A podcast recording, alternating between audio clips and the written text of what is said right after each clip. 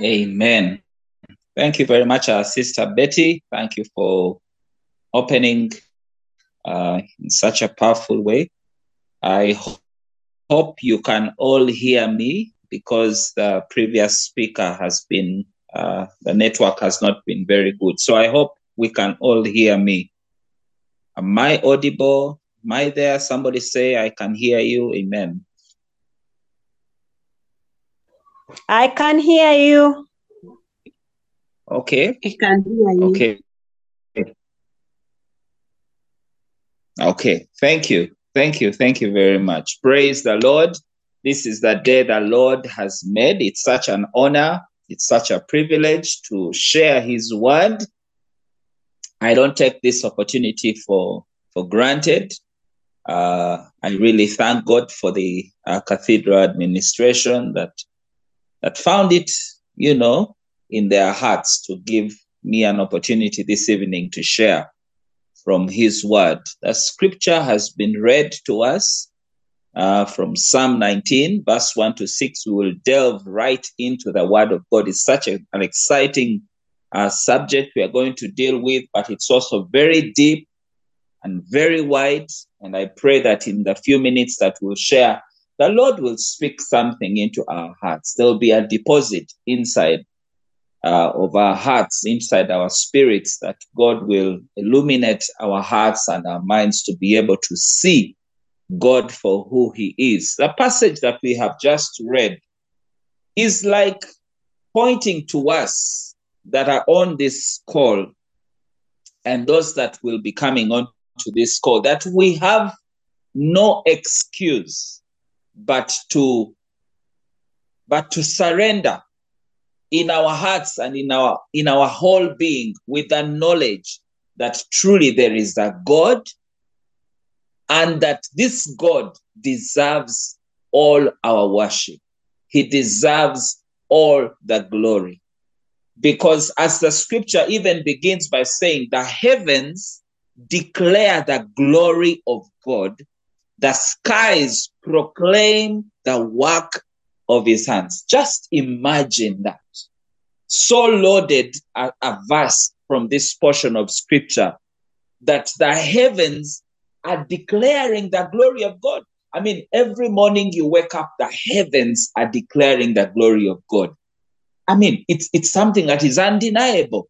In the evening, the heavens are declaring the glory of God. Even when it's going to rain, you look at the skies. And by any chance, once there is a setting sun, in through the rays going through those clouds, the orange, the, the, the, the redness, everything, the painting is just heavenly. It really demonstrates that there is a God and that the heavens, the clouds, and the skies that we see are giving glory to God. I mean, where can I, I meet a finite being? Where can I hide from the fact that truly there is a God and that there is nothing else I can do but to fall down and worship Him?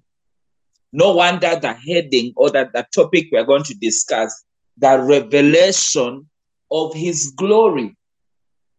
Isaiah said that in the year that King Uzziah died, I saw the Lord. And he expresses what he saw. To paraphrase it, he, at, at one point in that scripture, he says, and the train of his robe fills the temple. You know, he saw God glorified on his throne the year that King Uzziah died.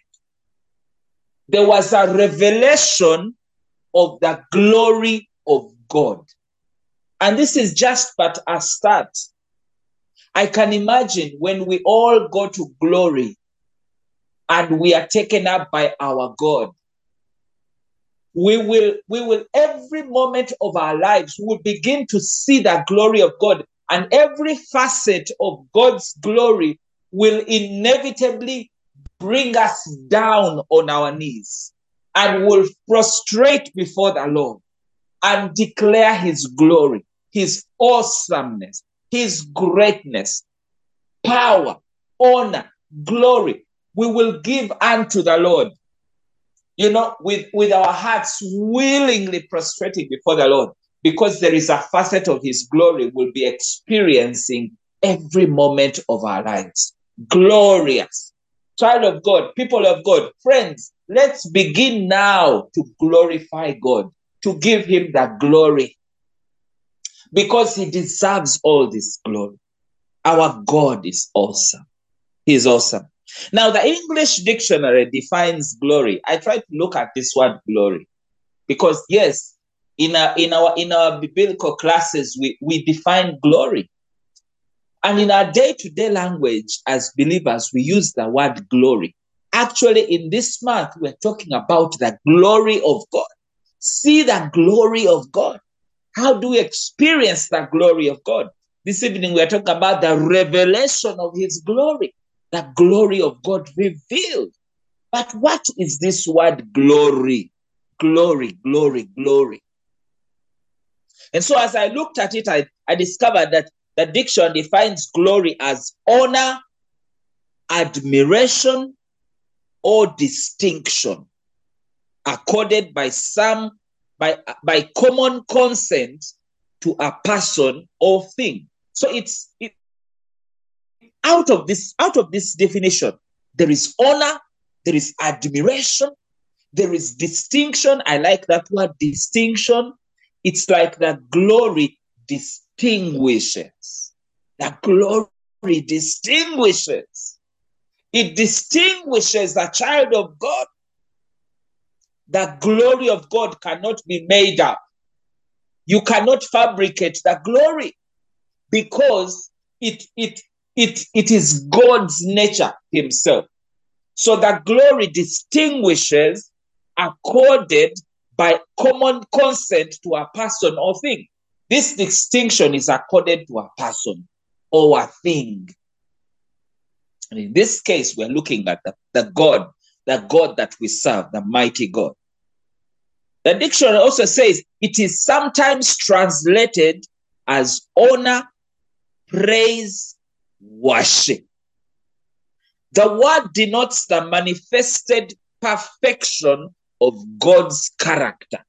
And I talked about God, the person of the God that we talk about, the nature of God. Here we are talking about the character of God. So when you talk about glory, you are you are in in, in essence you're talking about the manifested perfection of god's character and in this in this package of his character we're looking at his splendor his brightness his magnificence his excellence his preeminence his dignity oh these are powerful words his grace and his majesty.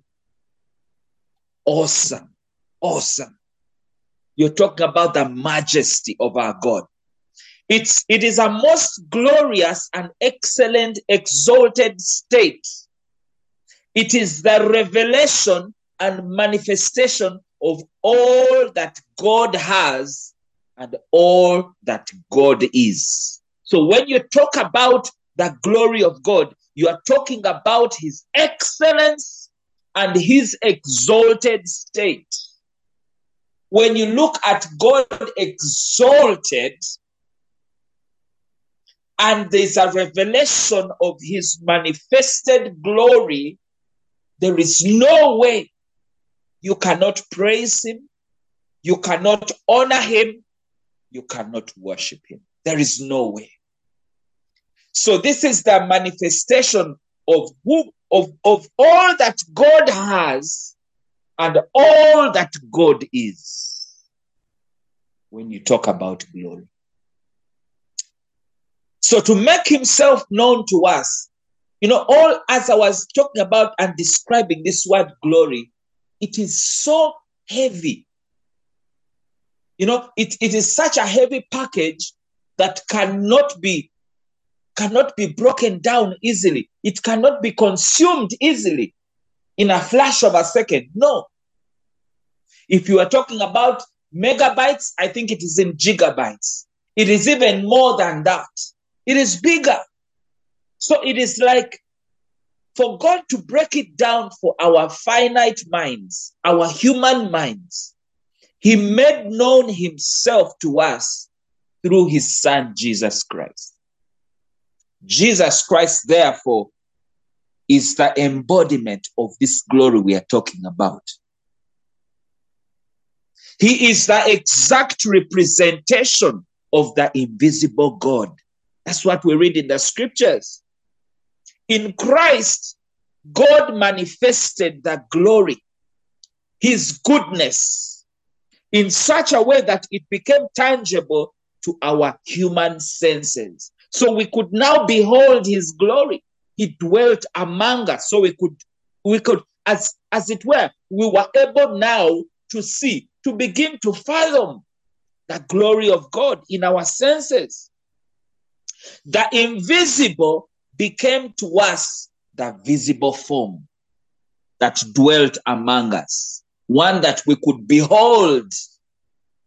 So the invisible God in his glory now became visible. All that, in that, that each one of us, that the human race, humanity that had fallen from the grace of God, the glory of God in the Garden of Eden, so that humanity would be able now to see, to behold. So Jesus Christ is the greatest expression of God's glory. Jesus, imagine this. He's the greatest expression of God's glory. So if you're talking about the glory of God, Jesus, hallelujah, he is the greatest expression of God's glory. In Christ, we received his mind and the, therefore the mind of God. So in Christ, there is a full package of the glory of God. We behold the invisible and we begin to see it in tangible form the glory of God. So there is no way you can put Jesus out of this picture because he is the embodiment of all that we have. To, he's the sum total of what all that we have talked about. The glory of God. Now, note this very, very important. You can walk in God's glory, but you are not meant to share in God's glory. You're not meant to share in his glory. He does not share his glory with another. That statement sums up the commandment. You shall have no other gods beside me. Oh my God.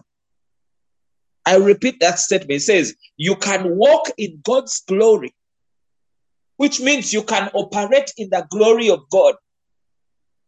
Hmm? You can experience the glory of God, but you are not meant to share in His glory, which means everything that you do, everything that I do, must point back to the author. As, as, as our sister Betty was praying, she said, He is perfect in all His ways. So that statement causes you to give Him the glory. That statement causes you to give him all the praise and all the honor. Every time we do something in the presence of God, the glory ultimately belongs to God. Ultimately, ultimately must go back to God. Quickly, quickly. When, when, when you lead a powerful session of prayer and intercession, a powerful session of worship and praise, the glory must go back to God. It must. It must because he's the author. He is the he is the giver. He is he is so jealous. He, he, he tolerates no rival. He does not share his glory with another. So we must give him back all that glory immediately. See, he told Isaiah in Isaiah 42, verse 8, he said, I am the Lord that is my name. And my glory will I not give to another. Hmm? I am the Lord. That is my name. And my glory will I not give to another, neither my praise to graven images. This is God talking to Isaiah. Through Isaiah, he's saying, The Lord is my name, my glory I give it to no other, and neither does my praise to any any idol. Any idol. And idols may not necessarily be those things that we know commonly as idols, but even the things that are around us that keep heaping praise over us, those things immediately be, be, I mean, they, they begin to see us as their idols. They make us their idols. But God does not share his glory, as we have seen in that scripture. God said that he would not give his glory to anyone. No. Our God is stingy. Yeah, for lack of a better word, he's stingy with his glory. He does not want anyone to share with him. Why?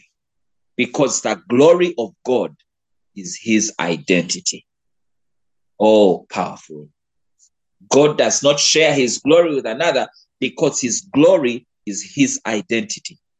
He doesn't want you and me to share in his glory. I know some of us would say we are God's image and we are his likeness. Yes, yes, we are. The scripture says that in the book of Genesis.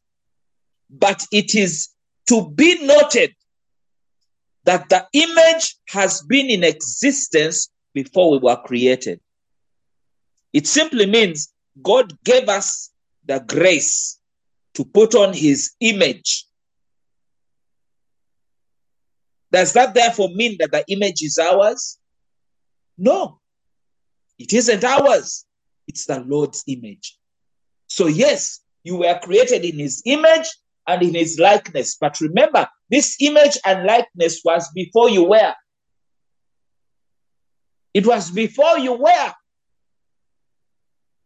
So this image is God Himself. And by His grace, you are putting on that image. So don't take the glory. It goes back to Him because He's the author. He's the author. Likewise, He created glory by Himself and for Himself to glory in his creations and work. We have seen the scripture says the heavens declare the glory of God. So God created glory for himself and by himself. So no wonder even the heavens that he created, they give the glory back to him. Because he created them by himself and for himself. So they give him back the glory. Ultimately, they give him back the glory. His works give him back the glory. Revelation chapter 4, verse 11, it says, Thou art worthy, O Lord, to receive glory and honor and power. For thou hast created all things, and for thy pleasure they are and were created. They are and they are cre- and they were created. God created all things. And it was for his pleasure that they were created. So they were created by him and for him. That's why they return that glory back to him. He alone is worthy. It is God that is worthy to receive glory. So you and I are not meant to share his glory. In fact, in fact, listen to this, very important. God will not allow you and me to do this. He will not. He will not. Sometimes we can think that God is slow to act because we are not seeing anything happening but let me tell you, child of God, people of God, and friends of God, God will not allow you to share in his glory. No, he cannot. We know what happened to Herod when the people that had assembled said his voice is like of a God, and he did not quickly return the glory to God. What happened to him immediately? He was struck.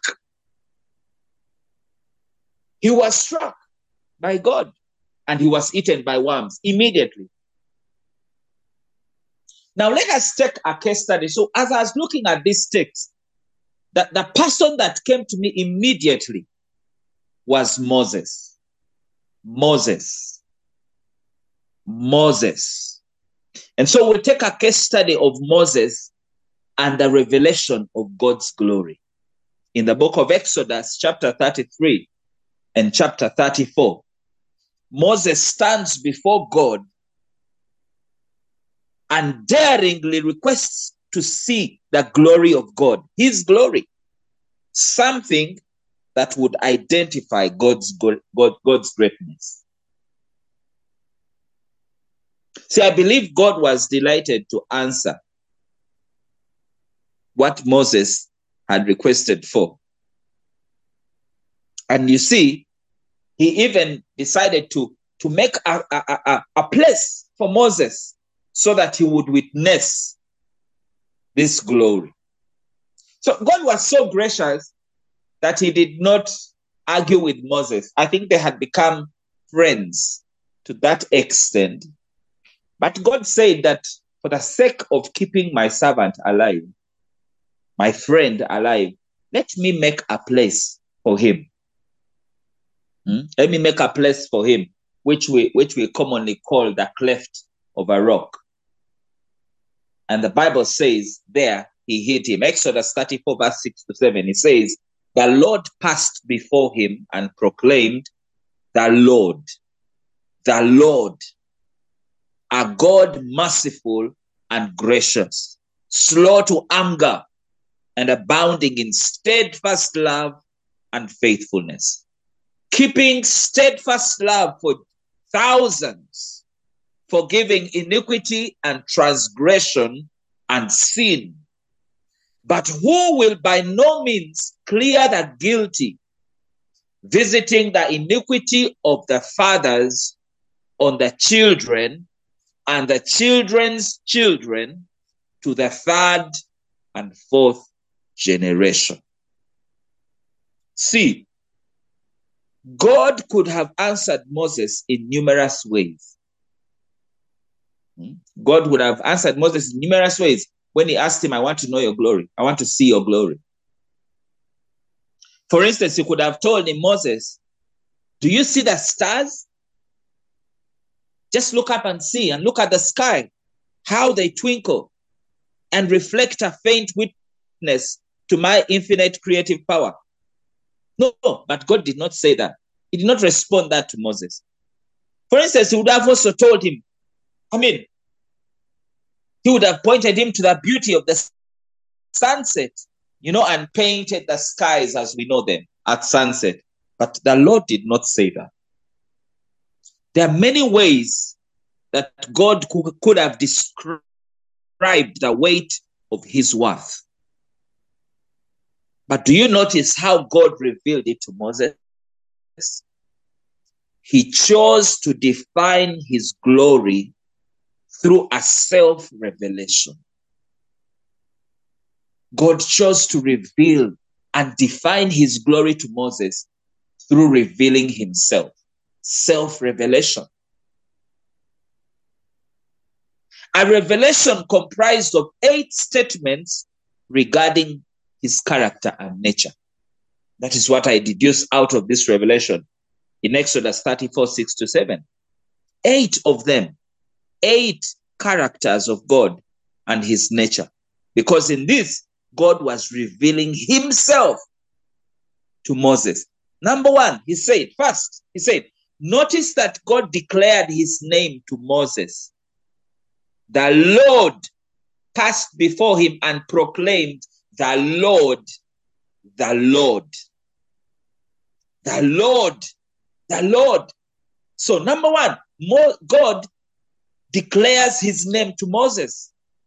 And in order to emphasize its unparalleled glory, he uttered it twice the Lord, the Lord. In so doing, his proclamation affirmed that he was the one true supreme being who had no equal. Praise God. Praise God for that. There is no other God but Jehovah. So, as he was saying, as he was revealing himself by emphasizing his name to Moses and proclaiming it twice, he was he was telling Moses that look, I am the one, the one. I am true and I am supreme. And there is no equal. With me, there is no equal. He is Jehovah. He alone is God. He is Jehovah. Number two, God then testifies of his mercy. We see after saying, The Lord, the Lord, he says, A God merciful. Oh, this is powerful. A God merciful and gracious. A God merciful and gracious. What is mercy? Mercy is, uh, is, is an it's a deliberate act of God. It is not feeling sorry for another. And it is not having mere sympathy for someone. Mercy is a purposed, intentional, deliberate act of God. So God is intentional, God is purposeful, but God is also deliberate in his mercy. Praise the Lord. So it is an act of God that is deliberate, intentional, and purposeful. So, in what ways does God intentionally demonstrate his mercy? It manifests when he extends his protection, his provision, his guidance, and presence toward us. That is how God expresses, and that's how He manifests His intentional mercy through provision, through guidance, through protection, through His presence. That is how He does it. Lamentations 3, verse 23 to 24. Because of the Lord's great love, same as the Hebrew word for the word mercy, we are not consumed. For his compassions never fail. Hallelujah. They are new every morning. Great is your faithfulness. The wondrous meaning of this passage tells us that God's mercy cannot be exhausted. He is infinite in his virtue. He is from everlasting to everlasting. So everlasting is not just enough, but to everlasting. He's from ever as everlasting begins, he is there. As everlasting is in the process, he is there. Even when everlasting will cease, God will still be there. Praise the Lord. God is from everlasting to everlasting, powerful. Hallelujah. Number three, we said there are eight attributes there that God talks about in that passage of Exodus 34, 6 to 7. The third one is the third aspect of God's self declaration to Moses regards the glory of his grace. The glory of his grace. Hallelujah. He is merciful, but he's also gracious, slow to anger, and abounding in steadfast love and faithfulness. He lets us know in verses 6, he says, that He is a wondrously gracious God. And grace is something no one can live without. It's something you cannot live without. What is grace? It is God's free and deserved gift of goodness. As sinners, we do nothing to deserve grace. As sinners, we do nothing to deserve grace. God simply bestows it from the depth of who He is.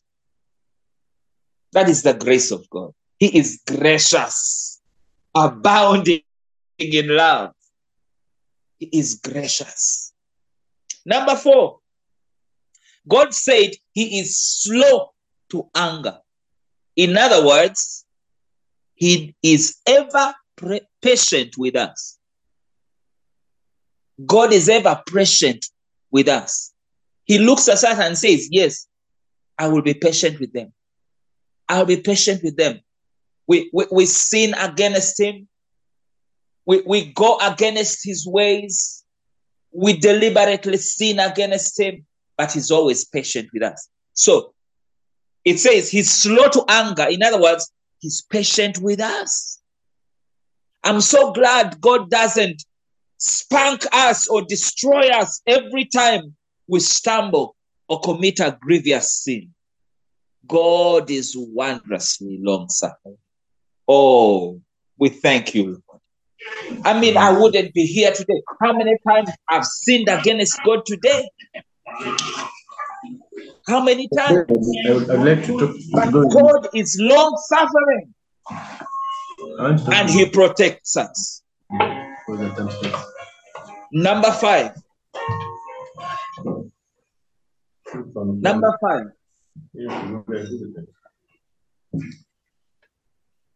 We're getting some interruptions.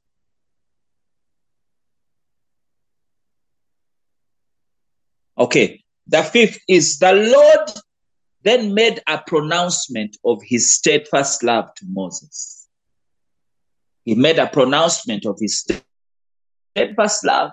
He says, and abounding in steadfast love and faithfulness. God is not,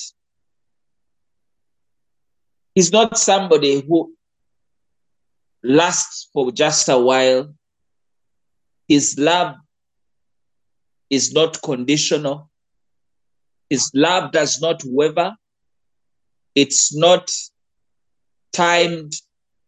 It is not conditioned by the weather patterns. It is not just seasonal. He abounds in love and he is steadfast. He has perfect, unwavering, unquenchable love toward mankind. And he has made a covenant of love toward his chosen people that promises never to withdraw it. That is something to shout about. God's promises will never be withdrawn from you, child of God. He's unwavering. He's unquenchable in his love toward us. He is perfect in all his ways. And he promises never to withdraw it. Number six, this is coupled with superabounding love. He says he is abounding in steadfast love. God also told Moses that he was steadfast in faithfulness. That means he is absolutely reliable. God is absolutely re- reliable. He is reliable. I mean, think about how many times you've been unreliable. Think about how many times you've been unfaithful. Think about it. But God is absolutely reliable.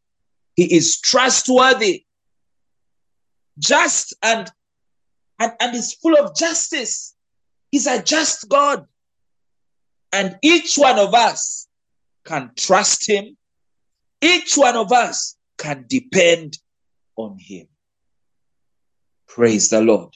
Number seven. God told Moses that he forgives iniquity and transgression of sin. You can see it in verse 7. He says, forgiving iniquity and transgression and sin. God forgives. The word forgive here describes how God totally removes the guilt, the stain, and memory of our sin. Isn't that powerful? God totally removes the guilt, the stain, and memory of our sin. Isn't it wonderful that our Lord wants to be known for this quality?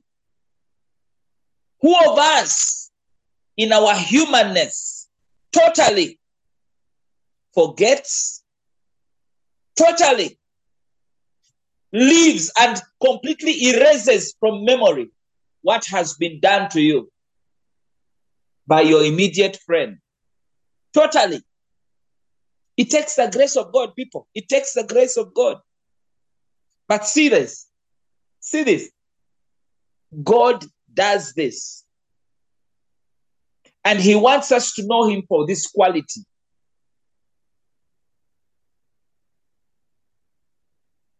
And that is why he went an extra mile to send his only begotten son so that there will be a total cleansing and a reconciliation back to him. All the guilt that Adam and, and Eve had in the Garden of Eden as they hid from the Lord, all the sin and the darkness and the disappointment and eventually the excuses that came from him, from them. God sent his son. He was quick and swift by sending his own son so that he may deal with this with this situation so that you and I may be reconciled back to him. Number 8. God cautioned Moses that his glory also deals with the judgment of sin. Now, somebody will say, Really? You have talked of God being just. Yes, I have, because it's in the scriptures. He's, he says, forgiving iniquity and transgression and sin. But listen, that scripture continues, says, But who will by no means clear the guilty visiting the iniquity of the fathers on the children and the children's children to the third, fourth generation. So, lest you and I take God for granted and we think He is, you know, some boss somewhere in some organization, or He has become your neighbor somewhere, listen to what God says. Listen, God cautions Moses that his glory also deals with the judgment of sin.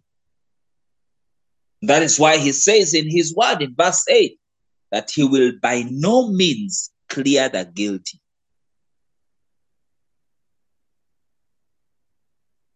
The creator of the universe is filled with love. He is compassionate. He's merciful and gracious, but he is also the just judge of all the earth. And his holiness demands the judgment of sin. This is why he sent Jesus into the world to bear the judgment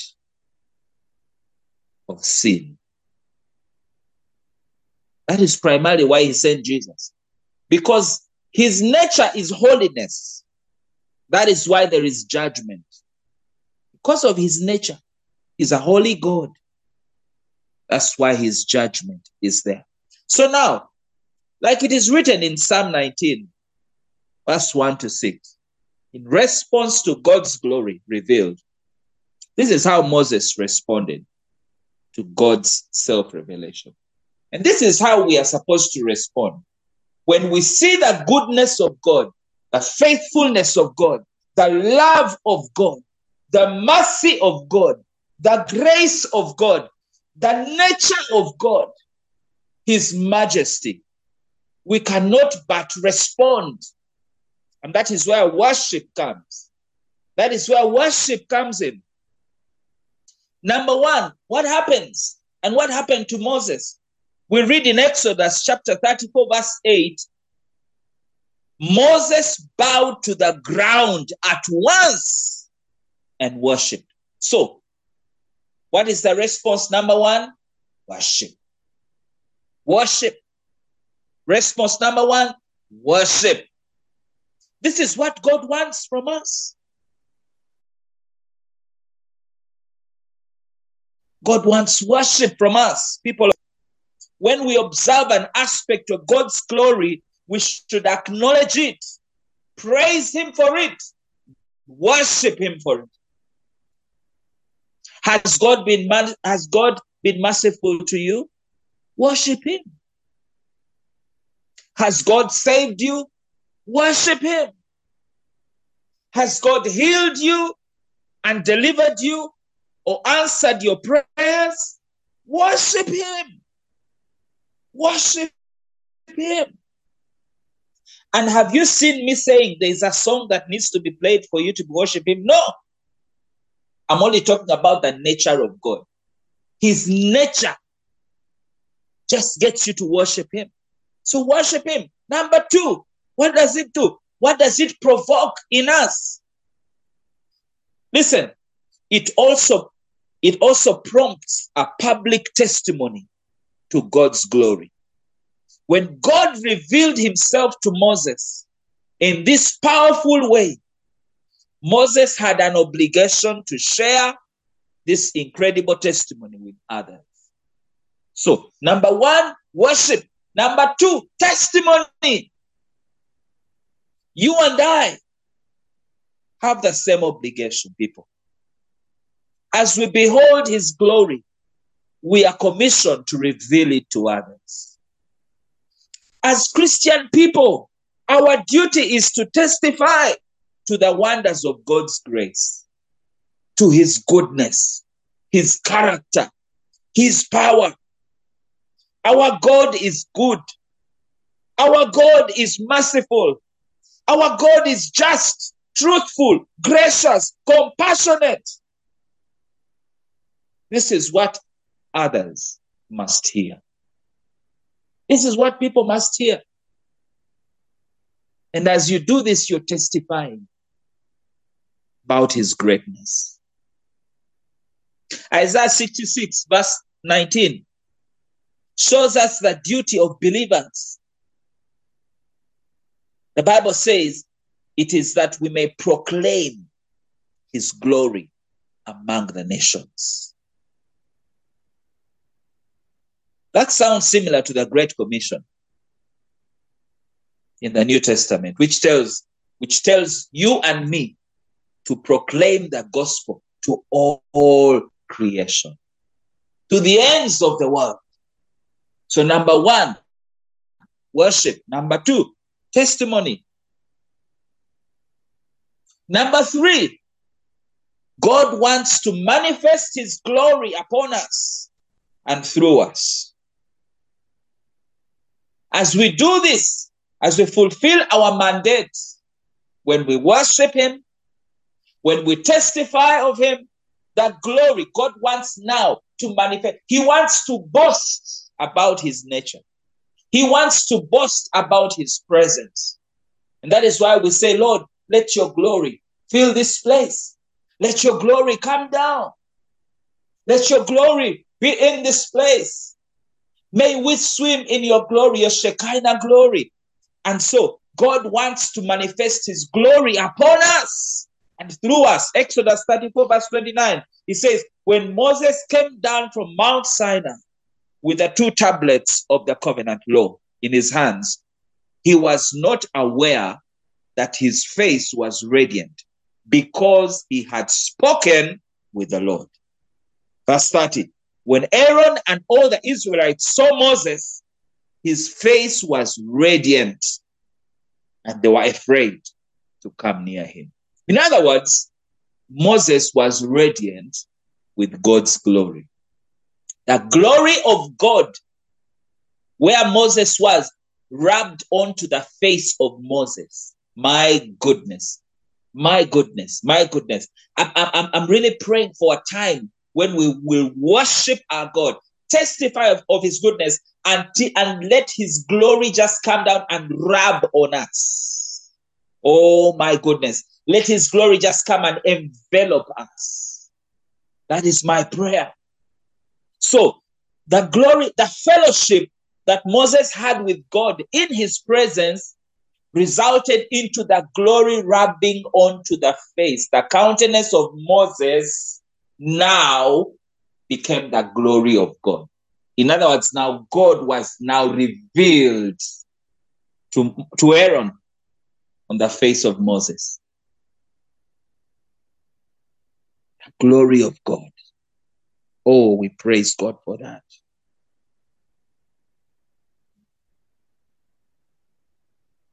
We praise God for that. We must get to an extent where we say, as I conclude, I want God's glory manifested through my life today. I have reached a point that I cannot be totally content without the glory and the presence of God. That should be our yearning. We must get to a place where we attract the glory of God. This means that we must be ready to do things differently than our ordinary way of doing things. If we are going to be the kind that will say, I want God's glory manifest through my life today, hmm, I have reached a point in my life, Lord, where I cannot totally, con- you know, co- co- I, mean, I can, I'm not content without your glory. We must be ready to do things different. Then the glory of God will find its abode among us. And finally, the Lord has commissioned us to take this gospel to the world, to reveal his glory to the world, to provide a clear testimony of God's grace. You and I have a choice. We have a choice to keep it to ourselves and the world perishes or we can seek to present Christ to the world through the presence, the power, and the glory of the Holy Spirit. Listen, when there is a manifestation of God's divine presence, it will always produce a testimony for Christ beyond anything we could even copy the glory of God distinguishes itself. It will distinguish the church that will be ready to reach out to the world and reveal the glory of God to the nations and to the generations in which we live today. That is my prayer this evening that we will yearn for the manifestation, for the revealed glory of God. That we will not just be content with what we do every day. No, we'll want something different. And let me tell you, this will attract the glory of God. It will attract the glory of God in our midst. And surely, surely, surely, surely, the glory of God will be revealed among us. In Jesus' name, amen. And God bless you.